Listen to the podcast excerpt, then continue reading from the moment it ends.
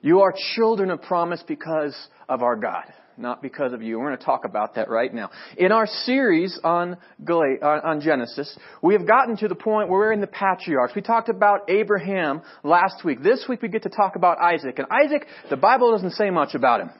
You read the story of Isaac and you're like, that dude had a boring life. But no! The story of Isaac and his wife teach us something profound and powerful that we cannot miss. Isaac, the child, the, the child of promise, think about him. Ever since he was born, his parents say, God has his hand on you. Ever since he grew up, his older brother was kicked out before he even got to know him because of him. Because God said, I'm going to make kings come from you. I will bless you. I will curse those who curse you. I'm going to bless the whole world through you. I mean, you grow up in a household like that. It might lead to a little ego, but what you know of God is God is for me, who can be against me. If you know as a teenager that you're going to have children and grandchildren, you're probably not going to worry so much about doing stupid things. Right? I'm not going to die.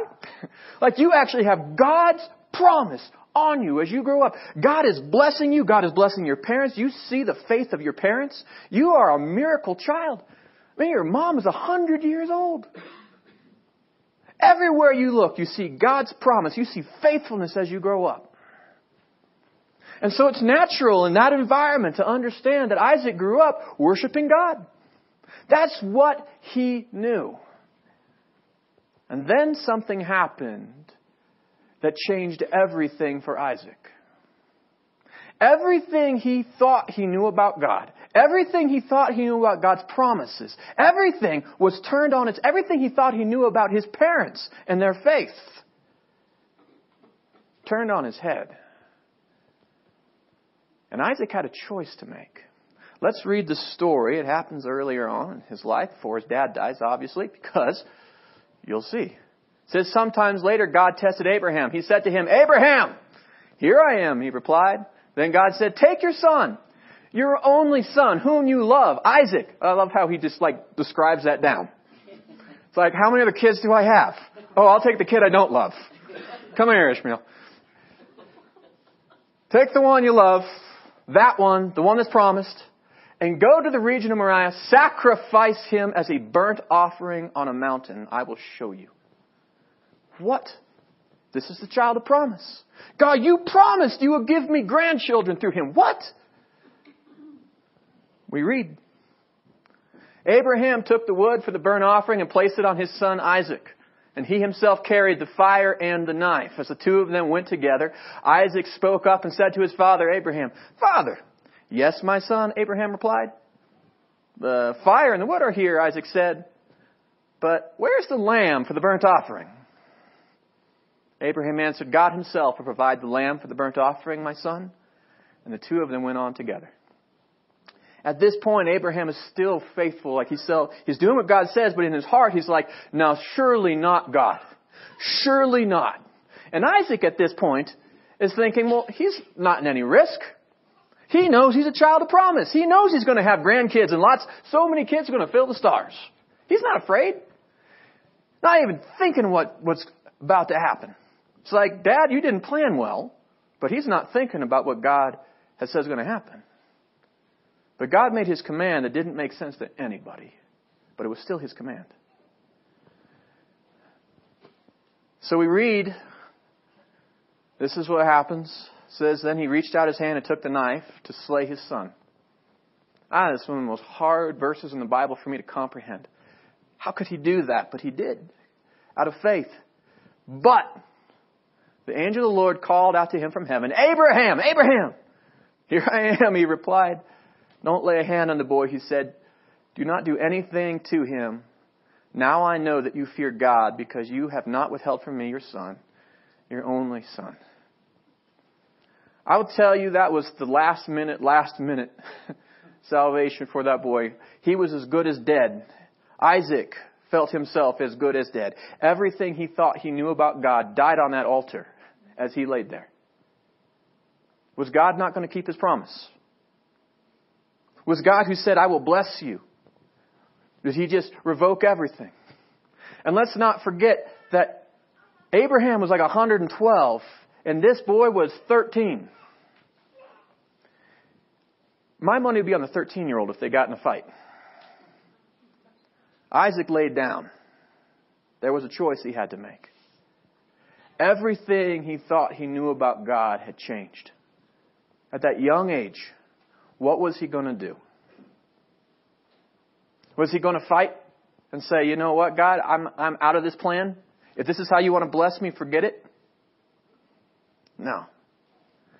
Isaac, as a young man, as a, as a guy who's, who said, you know, everything I believed about God, everything I believed about my faith, everything I believed about the people that I worship, or watched worship and I worshiped alongside them, everything of that changed. But God, I am still going to do what you say. I'm going to live by faith.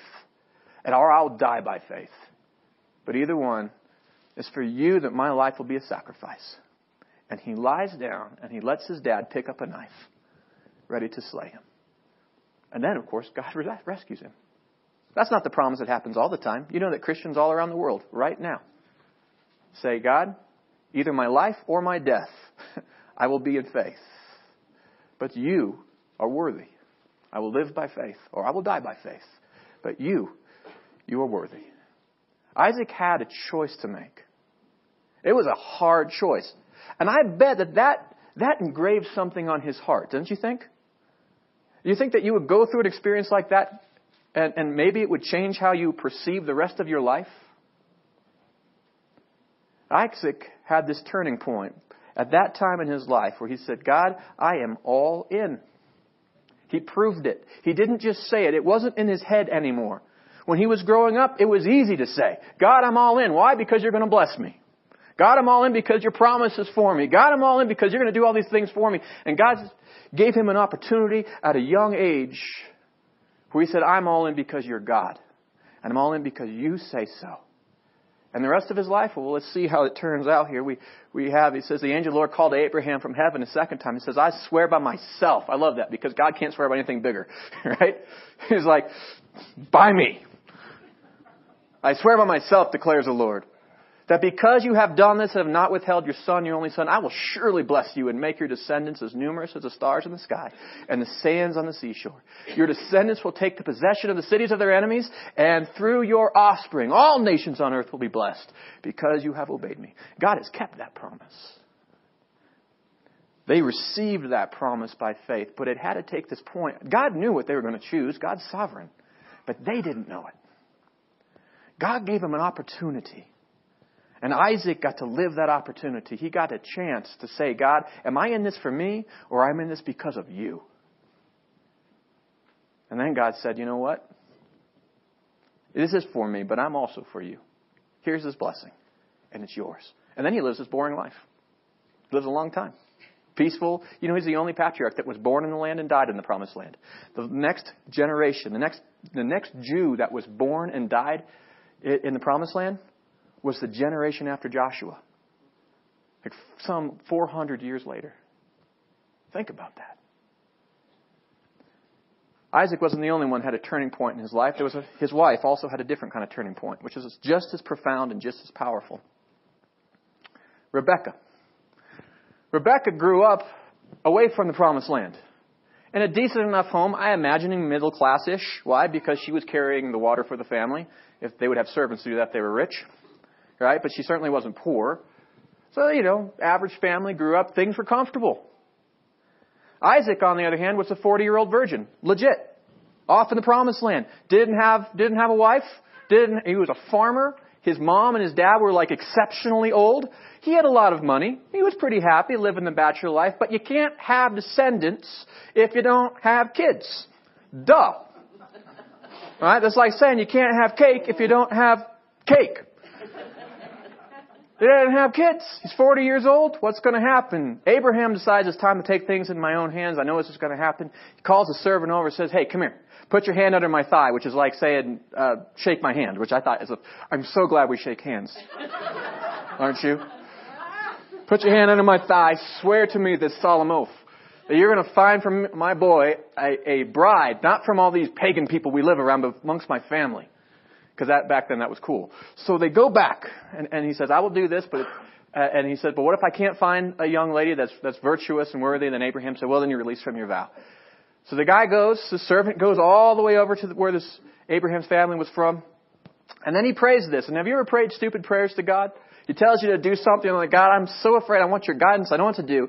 And he says, Lord God of my master Abraham, make me successful today and show kindness to my master Abraham. See, I'm standing beside this spring. See, God, I'm right here. And the daughters of the townspeople are coming out to draw water, which is a great place to find the bride, apparently. It's like the, uh, the, uh, oh, the Tinder or something back then.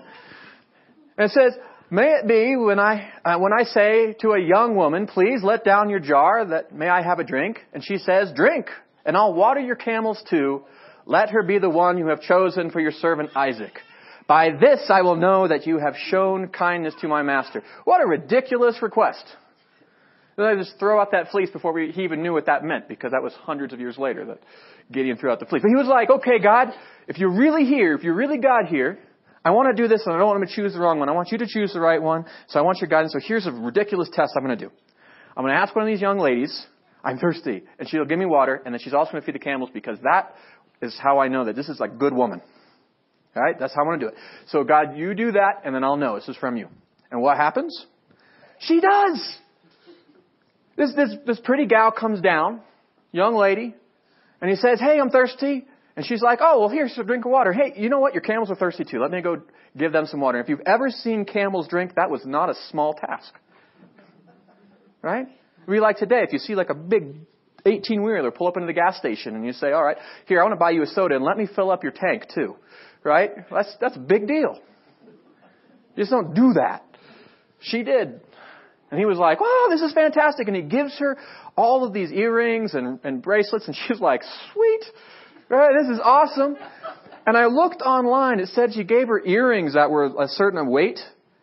It's like it's like a um, a third of a pound earrings. Can you imagine? That's not a gift. That's torture. But she was happy. And he gave her bracelets. Said, "Let me take me to your parents." And she's like, "Oh, you betcha." And he goes and he talks to her dad and her brothers. And, and he says here, um, well, I already talked about that. Let's go on ahead. Talks to her, her dad, Laban, and um, that's her brother, Bethuel, and they answered. He told him what happened. He said, God told, you know, my, Abra- my, my master told me here, I prayed, this all happened. This crazy circumstance happened. And the dad says this, this is from the Lord. We can say nothing to you one way or the other. Here's Rebecca, take her and go, and let her become the wife to your master's son, just as the Lord has directed. I think that's amazing. That's a moving God. God moved that man's heart. How many of you dads who have a daughter, right? If she went down, you know, to the grocery store and found this dude there that said, "Hey, I'm thirsty," and she said, "Oh, here, let me buy you soda and I'll fill up your your your gas tank too," and then he gives her all these gifts and has this crazy story, you would say, "Oh yeah, go back with him." But they were like, "This is from God," because God moved in the hearts of her dad, but they weren't willing to say goodbye quite yet. See, the servant wanted to go right away, and they didn't want that. Said early next morning, Abraham's servant said, Send me back to my master. Mission accomplished, let's get home. But they said, We want Rebecca to stay with us. At least 10 days. Come on, two weeks. You came yesterday. We can't say goodbye to her right now. Let's give her some time. Her brother and mother said, Then after 10 days, then, then we'll be happy. She can go. But servant said, Don't delay me. The Lord has made my mission successful. Now send me back so I can return to my master. This was the time. The servant had done what he was supposed to do, and he said, This is the time. She's going to go. Let's go. Why, why delay what we know we need to do? Well, they said, We'll call Rebecca and ask her what she thinks. So they called Rebecca. Are you willing to go with this man? And they asked her, and she replied, Yes, I will go. Think how profound that was. Rebecca had this choice. I can live the comfortable life that I've always lived. I have my family here. This is comfortable here. My identity is here. I know that I'm, I'm at least, I know what to expect here. Or I can go based upon faith and a promise that I've got a better life over there, a new identity there, a new purpose there. She had to choose. She couldn't stay in both places. The time for decision was now, and she had to make a choice. And she chose the new life, the new identity, the promise. And she didn't look back. You know, sometimes we read scripture like this and we miss the main point. We say, wasn't that a nice story? I don't know where you're at this morning. Maybe you've grown up in church.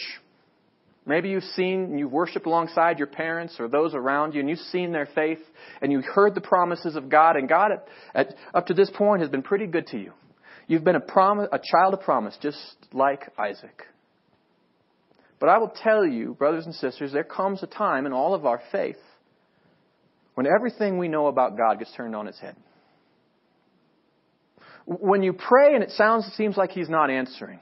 When you're faithful in the things that you're faithful at, He does not seem to meet you there. When, when your faith gets turned on its head, maybe that's where you are today. Maybe God's giving you an Isaac moment. So you can know that your faith is more than just self service, that you're in this for God. What an amazing thing. So will you lay down? Will you put your life on the altar? Or maybe you're like Rebecca. Maybe you've come to this, this place at church and you said, you know what, I've lived my life for me and my comfortable way of doing things for so long. And I know what to expect in my life. I have my identity. I have the people that I know that I'm comfortable with. But I will tell you that Jesus came to give you a new life and a new identity and a new hope and a new purpose. And you have to choose. Are you going to stay where it's comfortable?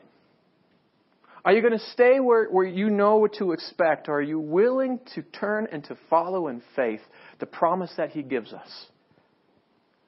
A promise of a much better hope, of eternal riches, of eternal life, of forgiveness, and a new character, and a new family, and a new identity. Are you willing to turn and to do that.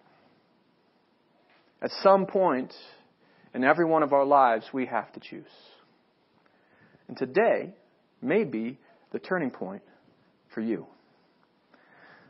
Let's get out your, uh, your, your connection cards. And as the worship team comes up, I'm going to have, uh, I have some suggestions of things that may help you make that turning point. Maybe this week you say, you know what, I'm going to memorize Galatians 4:28. Why? Because oftentimes we think of ourselves as small potatoes, right? I'm no Isaac. I'm no Abraham. There's no chapter or book in the Bible that even mentions mine. Actually, there are parts that mention my name, but talking about somebody else. Sometimes we can feel like, man, I am so small, so insignificant. How does God's promise really extend to me? You, my brothers and sisters, like Isaac, are children of promise. Maybe that's a verse that needs to speak to you, that you have a legitimacy of faith, that the promise of Isaac is the promise of ours as well. That ours is a God who blesses the world through his son Jesus. And we get to be part of that. We are part of His family. Maybe this week you need to remember who you are and why you have hope and why you cling to faith. Maybe that's the verse. Maybe you say, This week, I'm not just going to memorize this, I'm going to meditate on this passage until it becomes real and here. Maybe that's what you need to do. Or maybe this week you say, You know what? I'm going to read Genesis 22 to 24. Why? Because you know what? Isaac and Rebekah were real people. And you want to see what faith looks like in real people? Read this passage. Because it is the same God and it is the same faith that it works in each of us. If you want some encouragement to see the end of the story, how God meets his people and keeps his promises, maybe that's what you need to read. Or, or maybe in addition, maybe it's to pray. Maybe you need to repent and surrender to Christ. Repentance isn't just feeling bad for what we've done, it's turning this new life, saying, I'm walking towards God. Maybe that repentance for you is saying, you know what? My faith has been easy, but now it is hard, but He is still worthy. And so I'm willing to lay down on that altar, on the wood that I carried up this mountain, and let God be God and just trust Him. Maybe that's what you need to do. Or, maybe, maybe to be like Rebecca. Maybe it's time for you to choose that new life. To walk away from that old life completely. You can't stay in two places at once. Jesus died for you. His offer of forgiveness is for you. New life is for you, but you have to choose it. Maybe you need to be baptized. Maybe you need to join the church. Maybe you've been toying with God, just kind of trying to live in two countries at once. You need to plant your flag and say, I'm with you, God. I'm doing this. Maybe this is the time you join the church. Maybe you need to find your ministry. It's not just about me, but it's about serving God, to being all in. Or maybe there's some other commitment that you know the Holy Spirit is telling you to make right now. You need to write that down. Why? So that our staff can support you and pray for you. That's one of the things I love to do. Maybe there's a prayer request that you have. Do you know that this God, this powerful God that is in all places at all times, loves you because you, like Isaac, are a child of promise? Maybe there's something that we need to join you as a family in prayer with, for. Write that down. Here in a couple minutes, not even a couple minutes, more like a minute and a half, we're going to be taking our offering.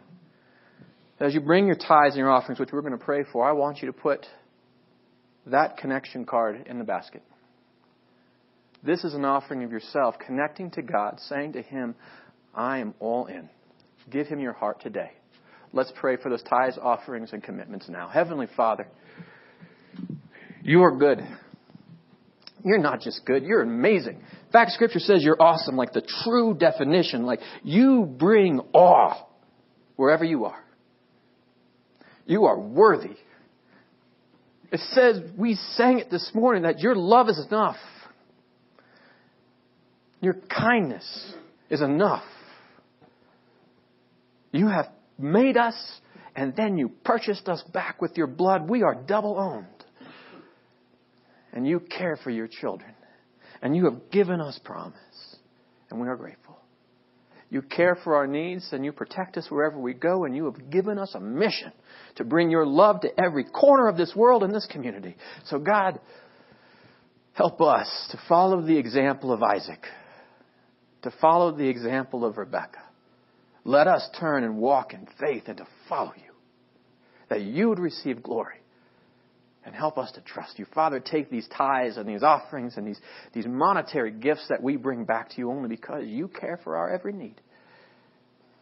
You are not slow in keeping your promise. So, Father, help us not to be slow in honoring you with it. Bless these offerings, bless these commitments, God. Build your kingdom, for you are worthy. It is in Christ's name we pray. Amen.